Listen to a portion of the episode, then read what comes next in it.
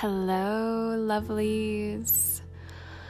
Ah, so we made it to the end of the year, the passing of major holidays, um, the tremendous breakdown, shakedown, death like experience that so many have experienced in a proverbial and literal sense Eh, as well as a spiritual, energetic, tangible, all the ways practically. And so I just want to affirm you for your journey and tell you you've done a beautiful job. You made it. Now keep going.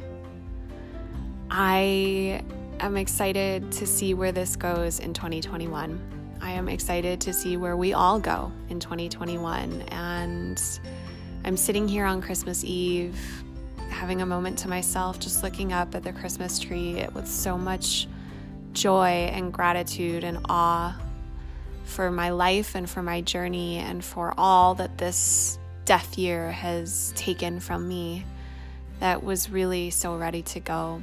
So, if that's you, let's say an amen, hallelujah together. Um, if it's not you, say an amen, hallelujah, anyways, because we've experienced some great change and we've weathered a very tremendous gale of a storm. So, so here's to a joyful new beginning. Here's to the rebirth out of the darkness and into the light. Here's to remembering joy, love, peace, patience kindness, gratitude, compassion, unity. Here's to experiences and successes that we haven't yet allowed ourselves to experience, and we will now and coming in the future.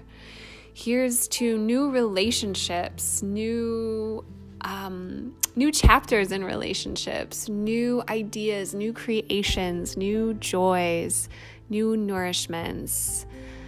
Here's to new paths, new words, new everything, new bodies, regeneration, just so much newness. Here's to all of it. And I'm honoring you so much right now. And I'm so grateful for you and this community and this wonderfully just divine group of people that are coming together to listen to my voice. So I'm sending you so much love. This is a really short episode, but I just wanted to say thank you. And I'm wishing you all a beautiful new start into our new calendar year. May creativity be your new best friend. May love find you everywhere you are.